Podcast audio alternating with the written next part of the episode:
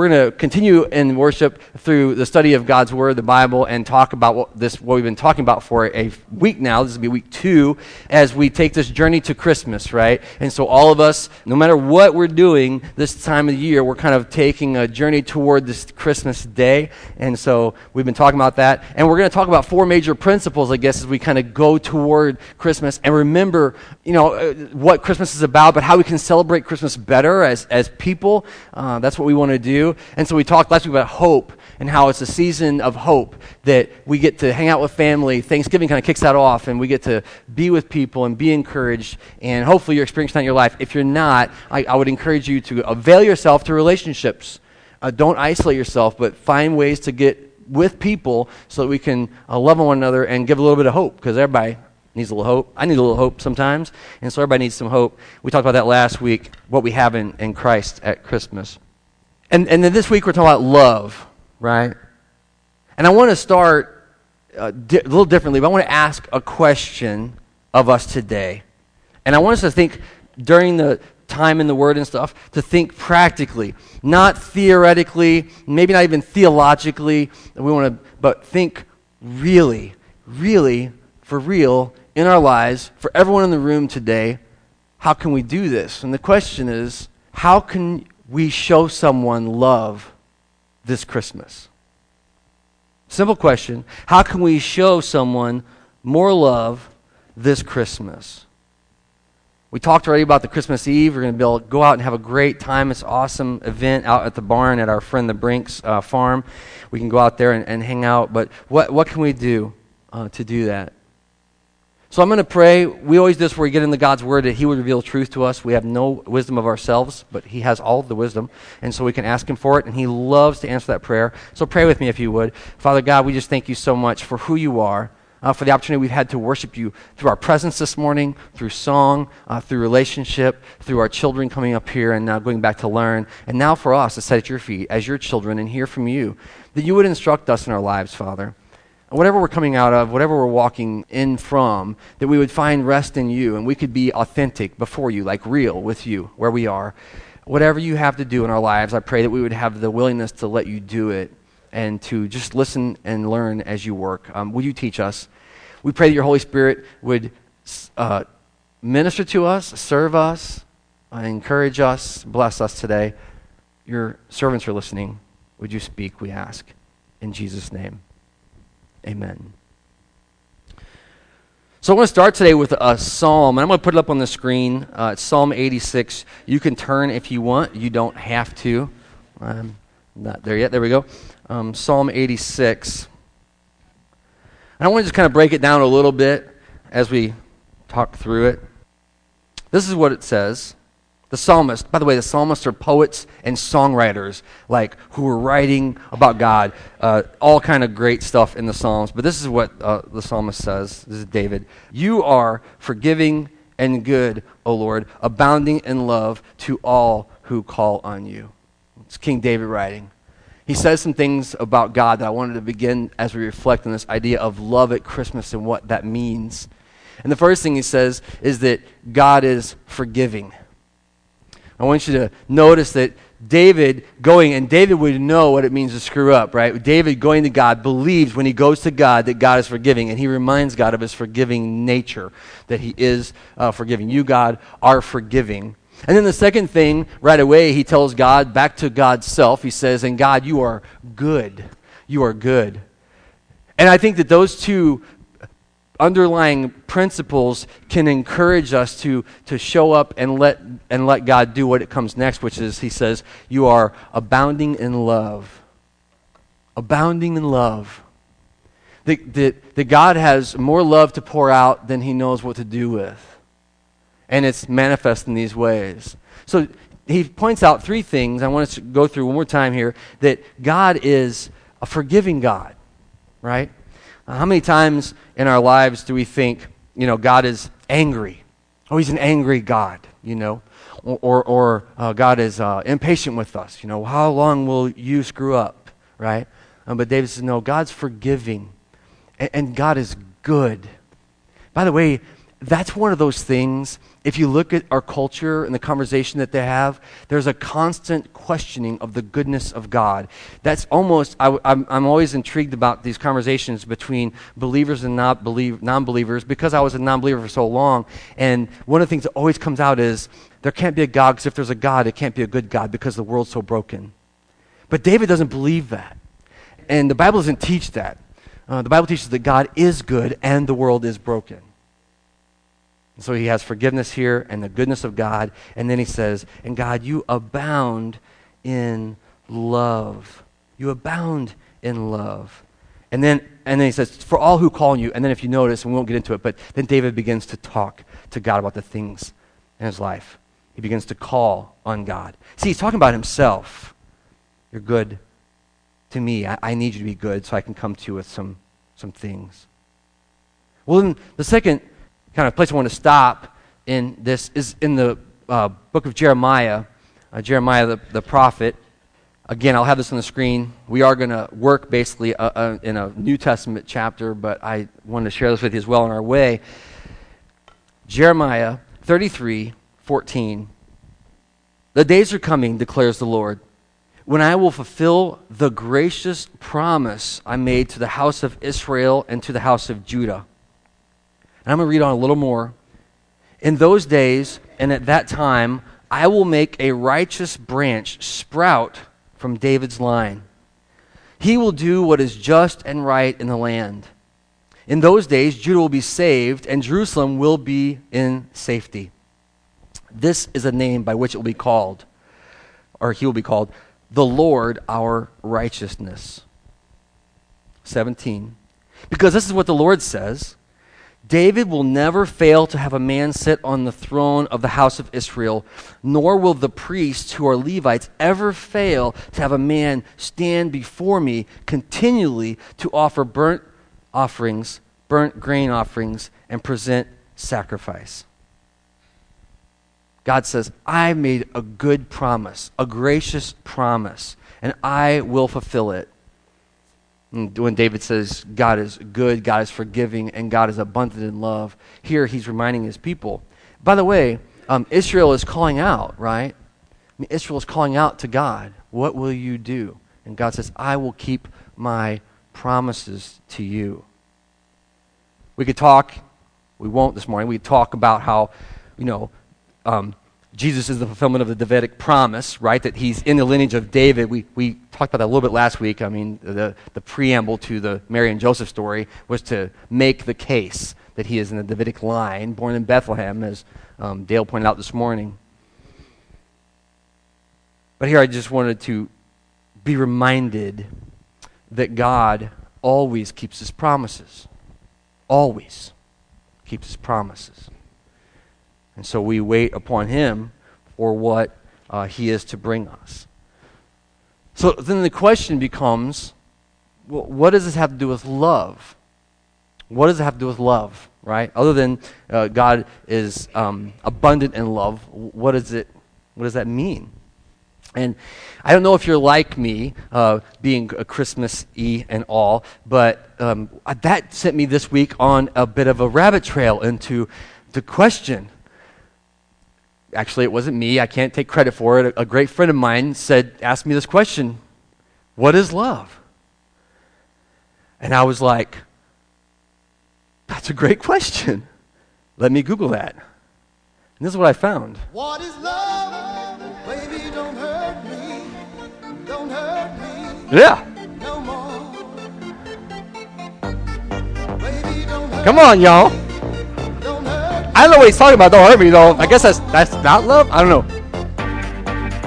And I was like, okay, that's cool.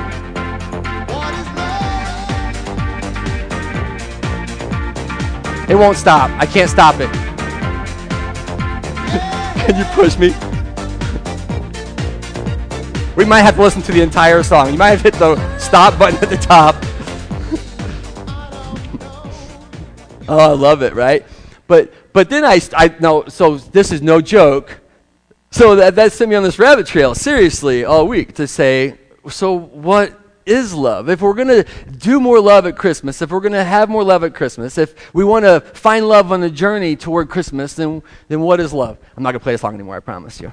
Um, but, so I want to look at that. So you've seen, spoiler alert, we're going to look at 1 Corinthians 13. Now, this is funny, uh, coming off of a wedding and all, because this is, some people would almost call it a wedding verse. They would say this is a wedding verse, but it's more than that. You can turn there if you want to. Uh, page was 800 in the Bibles at the end of the chair rows on the table in front of you. And so we're going to talk through this and then kind of talk categorically about what love, uh, what is love, seriously, and let let the Bible correct us instead of us correcting the Bible, or let God teach us instead of us teaching God, right? What we think it is. So I'm going to read it first, and then we'll talk through it. Verse 4 uh, Love is patient, love is kind, it does not envy, it does not boast, it is not proud, it is not rude, it is not self seeking, it is not easily angered. It keeps no record of wrongs.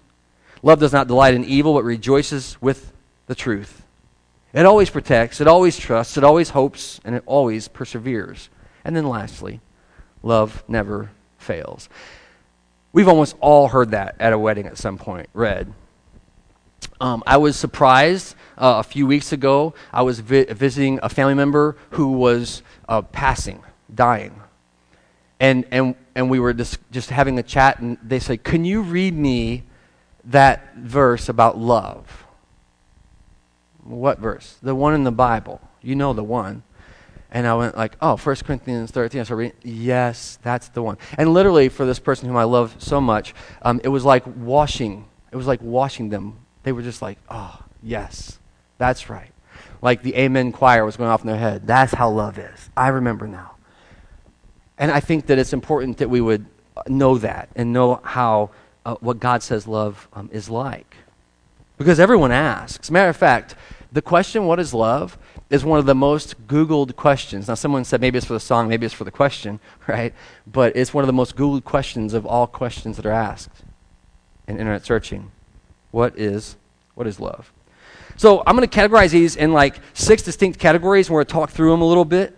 And, and hopefully, seriously, get some clarity about what love really should be, what we should be looking for, or what we should be showing others in our lives. So, here are the categories, real quick. Things that love is. What love is. The second is things that love is not. Right? The third, you may have heard in there, is things that love does not do. The fourth is things that love does. The fifth, love always does some things. And then lastly, love never does one thing. I was like, all right, let's, let's think that through a little bit. So here we go. So going through those categories, love is. The first thing is love is patient. Love is patient, right? Um, patient and kind are the two things in the category of what love is. That's if, if all the stuff I read to you, those are the only things that says love is patient and kind.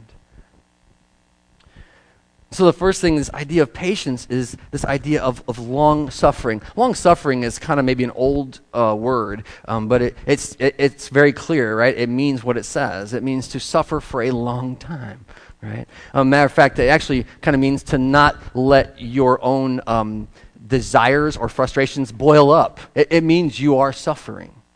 And the encouragement and what love is, is to suffer for a while, right? So long suffering. And then it says love is kindness. Kindness can be being a gentle person. Now, some of you are probably gentle by nature. Can you raise your hand if you're gentle by nature? If you if people say, "Oh, you're such a gentle person." None of you are gentle people. Oh, there you go. One in the back. God help us. How, how many of you struggle with gentleness? I'm going to raise my hand for real now. How many of you struggle with gentleness? yeah. Ah, bunch of us, yeah. Yeah. Love is kind. I mean, I, I get that feedback a, a, lot in my life, you know. Can, can, you just be a little more gentle? I'm not, I'm not very good at that. Um, that's what the word means to be, to be kind. Love is kindness. Or, or another way you can say it is love is being pleasant. Um, or, and this is interesting, love is being helpful. It's not just a matter of, of when it says love is kind, like, oh, it's such a kind love, but like it's the kind of love that would carry your groceries up the stairs for you. Or it's the kind of love that would show up when you have a flat tire on the side of the road. Like, it's, it's useful, it, it's practical love. The kindness is. I think we kind of know it when we experience that, right? Like when we're having a hard time and we, we find some kindness in the world, it's like, wow, that's different. And the Bible says that's love. So that's the, the only two things that were listed as things that love is, but then, then it says things that lo- love is not, which is just as important to know as what it is. So check these out. Love is not proud, self seeking, or easily angered. That's in the list. Love is not proud, self seeking, or easily angered. Proud means to be inflated or puffed up, you know. Um, that's exactly what I always think of when I think of being proud is like having your chest out, you know, your hands on your hips, you know what I mean? Like, like uh, I'm a big deal. Um, and, and, and it's important because we celebrate that stuff in life. And I'm going to say to you that some of the biblical model for love is contrary to the things that we celebrate as people. I want to say as a culture. We love this stuff as people. We kind of love prideful people. We put them on a stage, we celebrate, we cheer and chant their names. But the Bible says that that's not love. That love is not prideful. Love is not puffing yourself up, inflating your ego. I think the Bible says something like this Don't think of yourselves more highly or lowly than you ought, but think rightly of yourself. That's more like love. Many times, though, we, we, we function that pride and we think it's love. It also says that love is not self seeking, not, not zeteoing, my favorite biblical word, probably zeteo, of your own things in life. That's not love. Looking out for number one, numero uno, that's not love. There's an argument made for it, right? Ethical argument. Your job is to do what's best for you all the time. That's your best you know, contribution to society. Do what's best for you. The Bible says that's fine. That's not love. Don't be deceived. And then, and then the third is easily angered. Um, I, I, think it's funny because it reads like um, love is not easily angered in and of itself, but it also means that you don't irritate or incite people to anger so you don't get angry easily, but you don't push people toward getting angry with you. Love is, is not like that. Love doesn't needle us, it doesn't provoke us, it doesn't irritate us. That's not, that's not love. It's not what love is. Second category, then, or the third, I should say, is love does not. So there's some things that love doesn't do. And that doesn't say never does, right? But it doesn't do. Here we go. Love doesn't envy, it doesn't boast, it doesn't dishonor others, it doesn't delight in evil. That's how those broke down as I saw it. So, love does not envy things, people, situations. That's not what love does. And, and it's explicitly like kind of stated that way, right? That that's not what you do. You think, well, what does envy look like? You know, it's about being green with envy. Um, and we can talk about that. You know, again, we've discussed it before, but the difference between envy and jealousy and what that looks like and why it's contrary to what God has for us in our lives. But here, it's, it's just this idea that um, you begin to get, um, you're upset because someone has something that you think you should have. Or you're not happy that they have it, or that they experience it, or that they are it. It's this idea of having a rivalry with somebody. That's envy. You know, someone I heard someone say to me recently, uh, "It's my arch nemesis." That's a good definition of, of envy. You might feel like it's competition, uh, but it's more than that, and it's it's not um, it's not what love does. Um, boasting, kind of almost the same thing as being prideful, right? Uh, showing off. Love does not show off. Like, how hard is that to figure out? Love does not show off. It's, it's not something love does. Again, we, we seem to enjoy that ourselves. It's a hard, hard difficult thing. Uh, love does not dishonor others. Your translation might say love is not rude, right?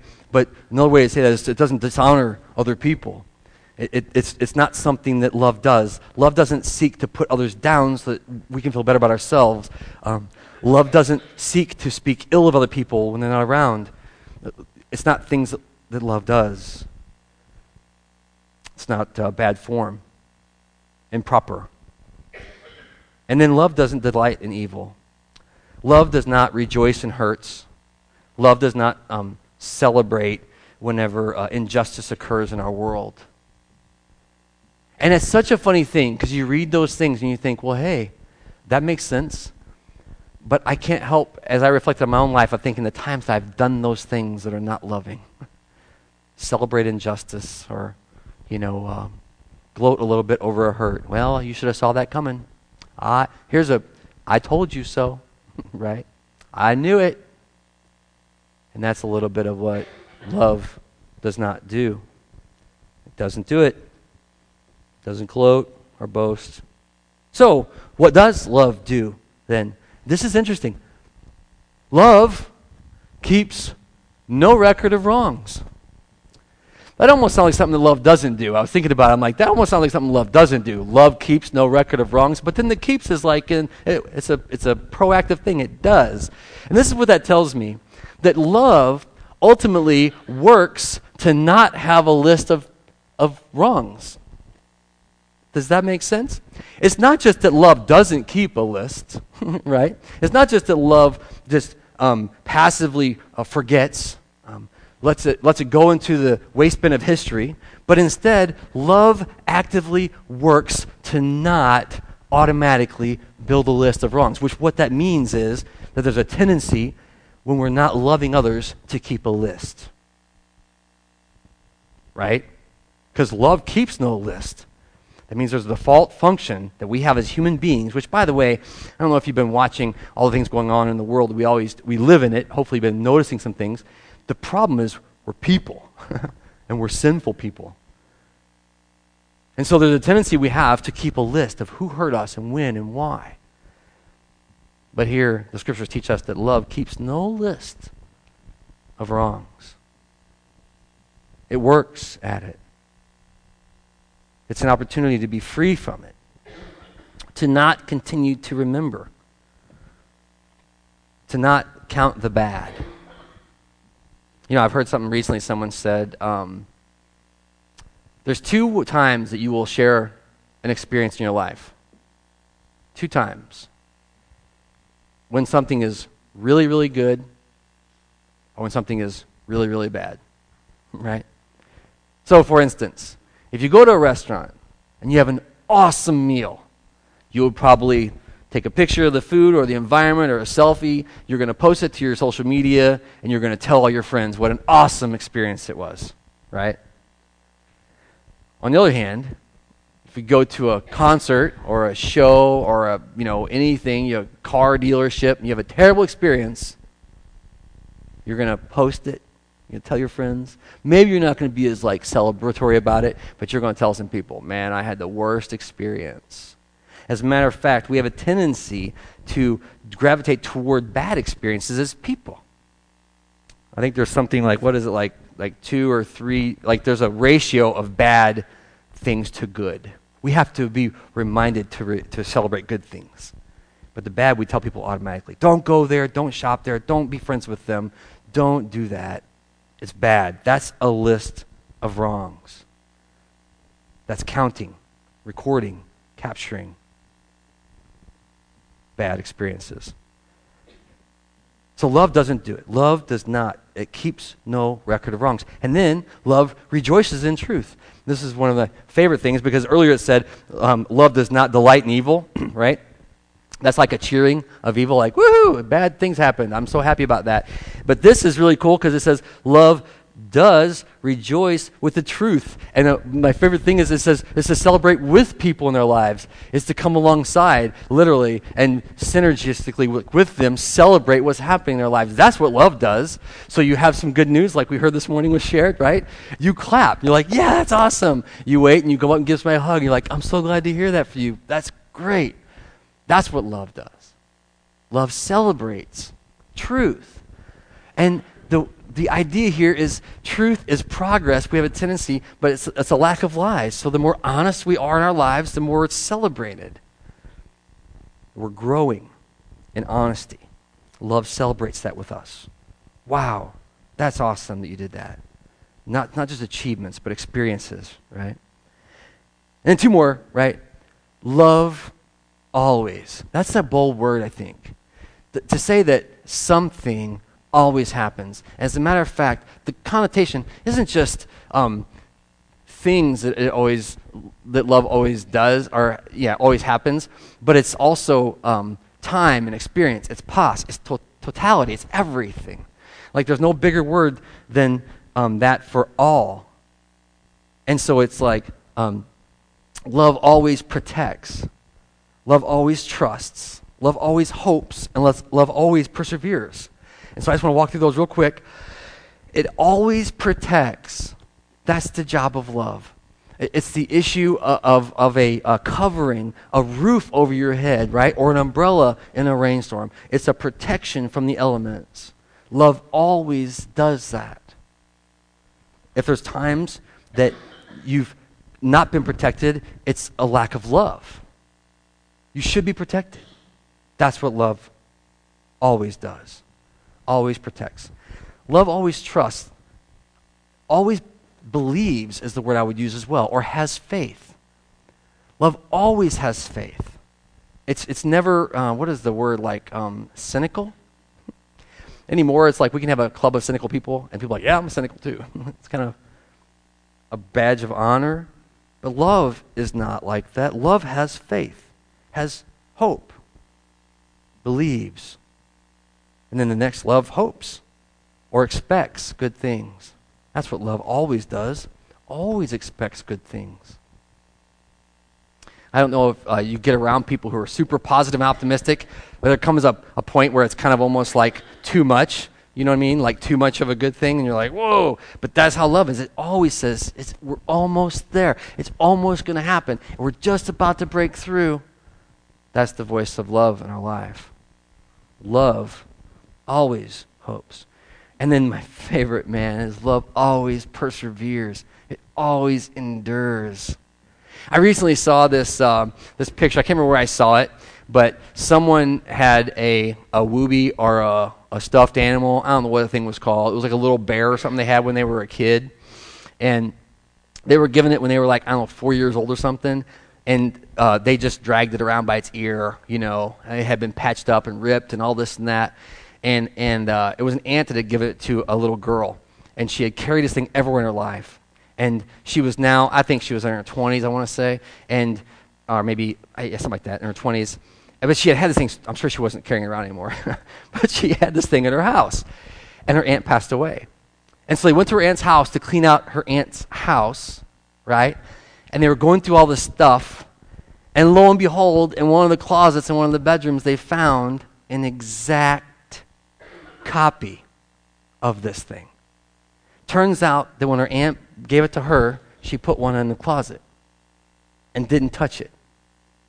And so this person took this Wooby, I don't know what to call it. We'll call it a Wooby this morning. and this brand new with tags on version. And, and they said two things about it. They said, Look how beautiful the, the new one, look how beautiful it was. That's what they Look how beautiful it was. It was fluffy, it was soft. You know, you could just imagine. It's just, oh, it's so good. The tags were intact. They weren't even wrinkled. It was like brand new. And then next to it, this one is like dilapidated, like, you know, stuffing hanging out and the eyes, whatever. And it's all, and literally, like the fur was gone, like it was rubbed off. There was nothing left of it. And she said, but that one shows all the love, right? It endures years later, it's still there.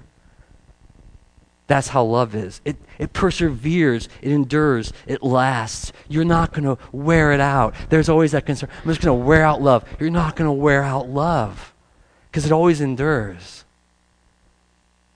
No matter how much we drag it around or, or cling to it or need it or cuddle with it, it always endures.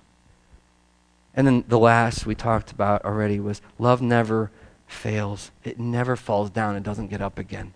That's what the idea is there, right? Love never fails. Now, here's the thing. I know when we read that stuff and we think about love, we're like, man, you live in a fantasy world. Because I've lived in the real world and it's not like that. You know, love does fail. People who are supposed to love me have failed me, or I've been hurt or harmed, or they've celebrated. They've done. They've not done these things, right? And um, I understand, but listen, it's not over yet. like I want to say that this morning. Whatever you've gone through, it's not over yet. The people that you meet in your life that you want to show love to, it's not over yet for them. Let's please don't ever act like it's over. Let's don't act like it's over. Because what this says is love never ultimately fails. Does it say love never falls down? No. The idea is it doesn't fall down and stay down. Love never, another way you can say is love never quits. Stands up, dusts off, and goes back. Let's try again. That's love. It never ultimately fails.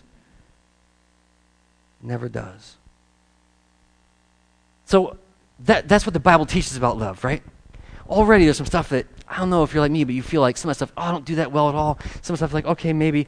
And maybe you, some people have done that well with me. Man, people have done a really bad job of loving me. As a matter of fact, definition confusion for a lot of people, they will do things that aren't loving and call it love, and we will grow up or become, and we'll think that's what love is, and it's not what love is. I'll let the Bible correct that right now. This is what love is. And so, if we're loving like this, we're doing what the Bible says is love, and if we're not, we are not. And the same if we're receiving love that's not like this, it's not love. And if we are, it is.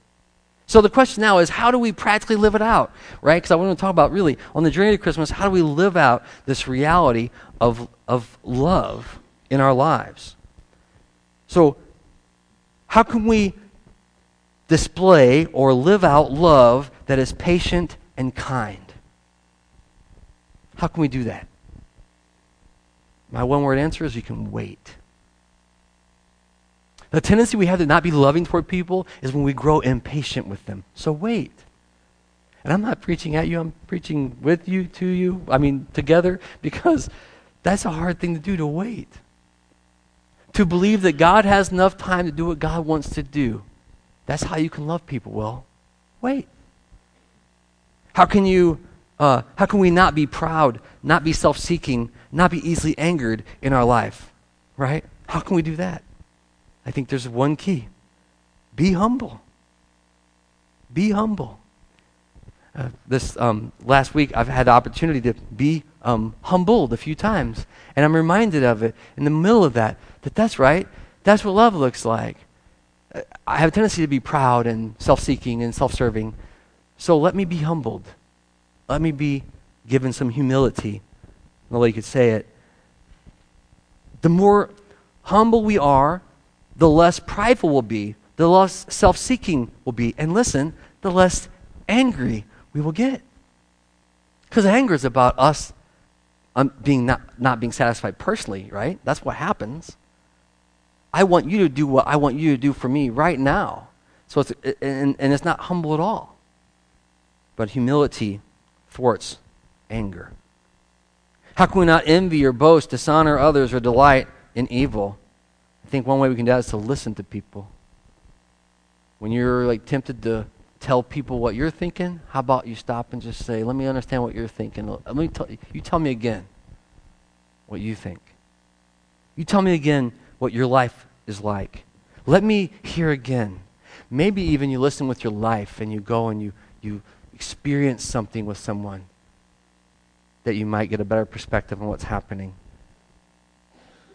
It's hard to um, celebrate a failure in someone's life when you're on their side. And listen, as human beings, we should all be on a fellow human being's side. That's how that should work by default, right? We're not fighting each other we're fighting for our very lives, our very souls, and we're all in the fight. So let's listen to one another. How can we keep no record of wrongs in our love, and, and how can we rejoice in the truth? Forgive. Forgive. That's how. Oftentimes, when we're encouraged to forgive, you say, Man, you don't know what I've been through. You don't understand. You're right. I don't know what you've been through. I don't understand. But you do. Right? You know. This is something else I learned from a friend of mine. We were talking and talking about what forgiveness looks like, and, it's, and, and it was, uh, you know, it's, it's too easy. It's too cheap. It's not at all. You have to actually say, there's been a lot of harm done, and I'm going to choose to forgive the harm that was done. It's not in a disagreement that there's harm. There's, it's an acknowledgement of harm. We can choose to forgive people that we might not keep a list of wrongs. And we might rejoice. Listen, we might rejoice in those little steps people take, that I take. You know? Yes. You're still a mess, but man, that was a good step. Right? That's what love does. That's what we can do. We can forgive people. We can celebrate those incremental steps. Man, let's focus on that.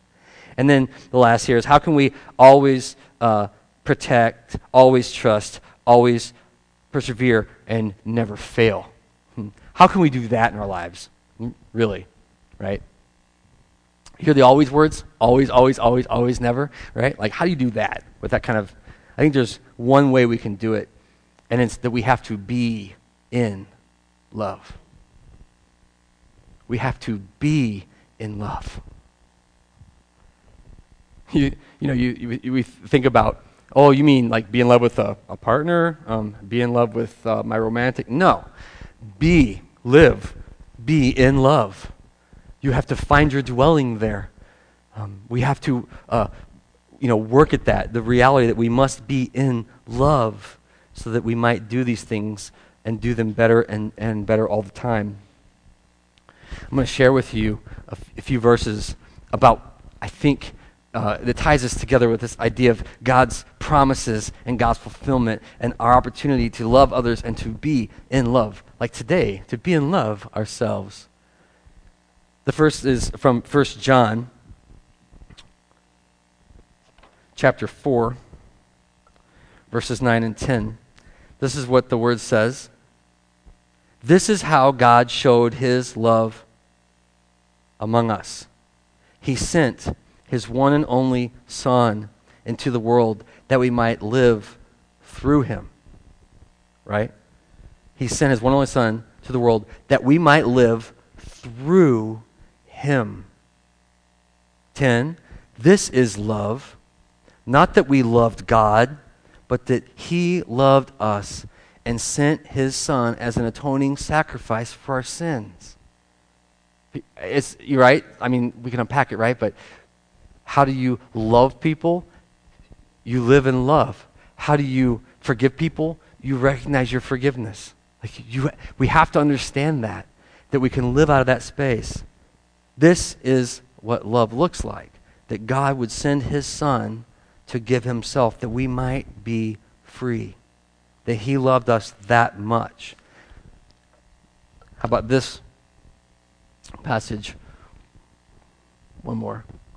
Apologize. There we go. This is Romans 5, 6 and 8. Paul writing to the church says, Do you see? At just the right time, when we were still, listen to the word, powerless, Christ died for the ungodly. Verse 8. But God demonstrates his own love for us in this, that while we were still sinners, Christ died for us. You know, whenever we can most powerfully demonstrate love? When we recognize the way it was demonstrated to us. What does the word say? When we were powerless, right? Um, when we were yet sinners, and we are yet sinners, folks. God loves us in this state. That's the model that we see Him demonstrate for us. And that's how we can live in love, to recognize that. Listen, I know your life isn't perfect. You're a mess. Things are screwed up. Mine too. But God loves us. Like in that state, God loves us. He doesn't wait for us to get perfect to love us. That's one of the most ridiculous things I've, I think the fallacies that have come into like the church is that we've got to be good enough to be loved by God. That's ridiculous. You don't. He loves us in spite of all of our brokenness. He loves me in spite of the fact that I'm not perfect. That's why Jesus died, that I might experience the love of a son who is perfect. at just the right time, God gave his son for the ungodly.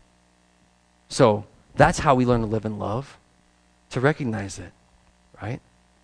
You have a hard time loving other people in your life? Listen, I'm going to preach against myself. You have a hard time being kind to people? Gosh, that's such a hard thing for me. Not overall. I mean, people say, oh, you're a nice guy, but I have this thing, right? Because I haven't realized how offensive I am to God. And so why would I get in, or you get impatient with people? How long has it taken, right? How, how patient is God with us?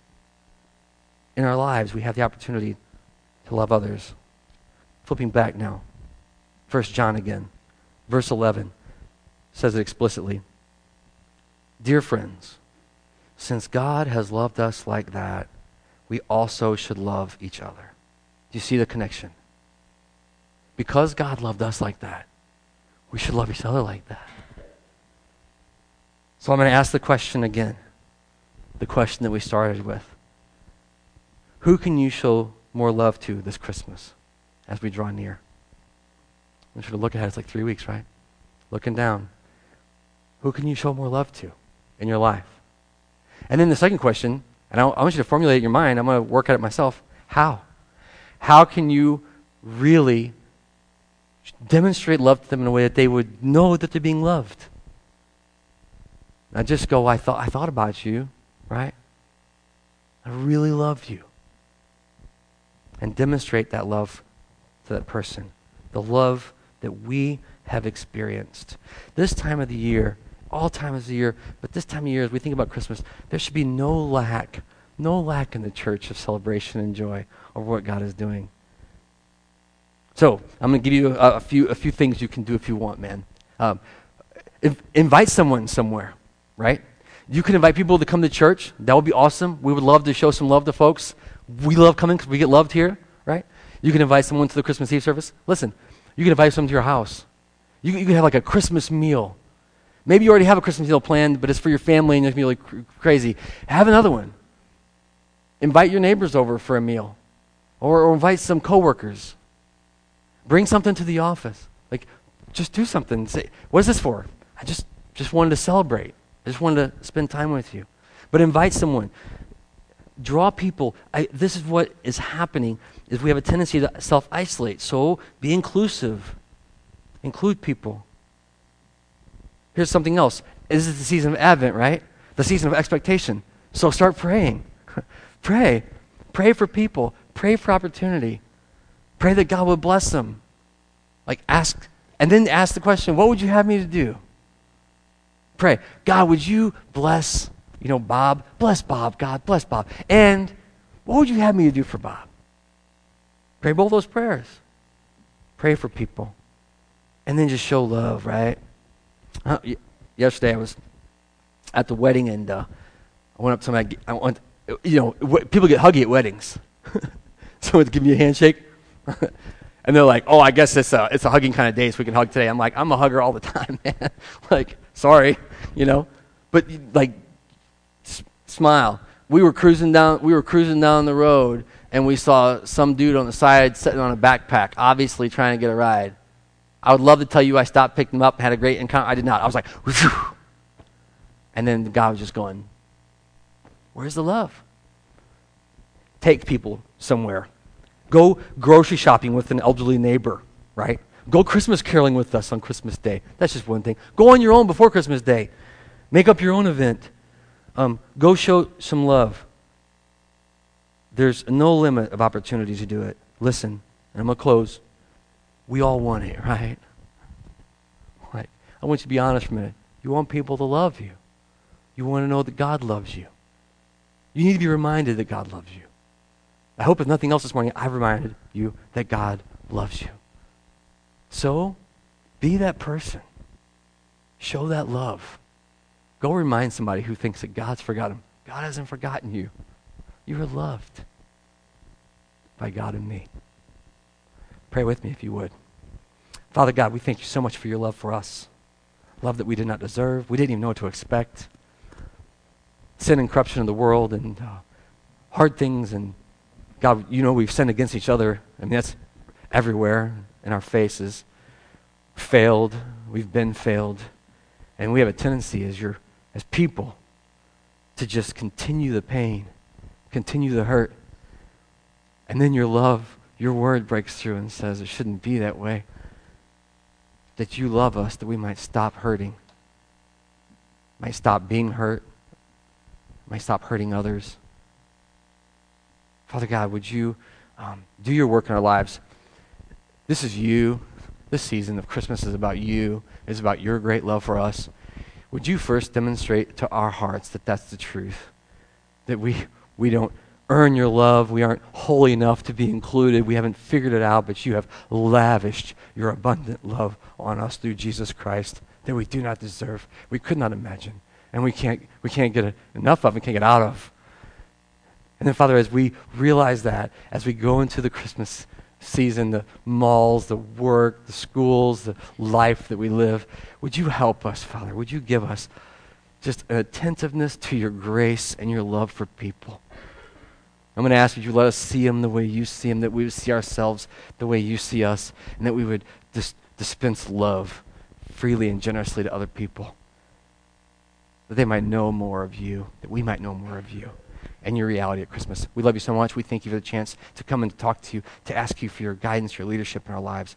You are awesome. We pray it in Jesus' name. Amen.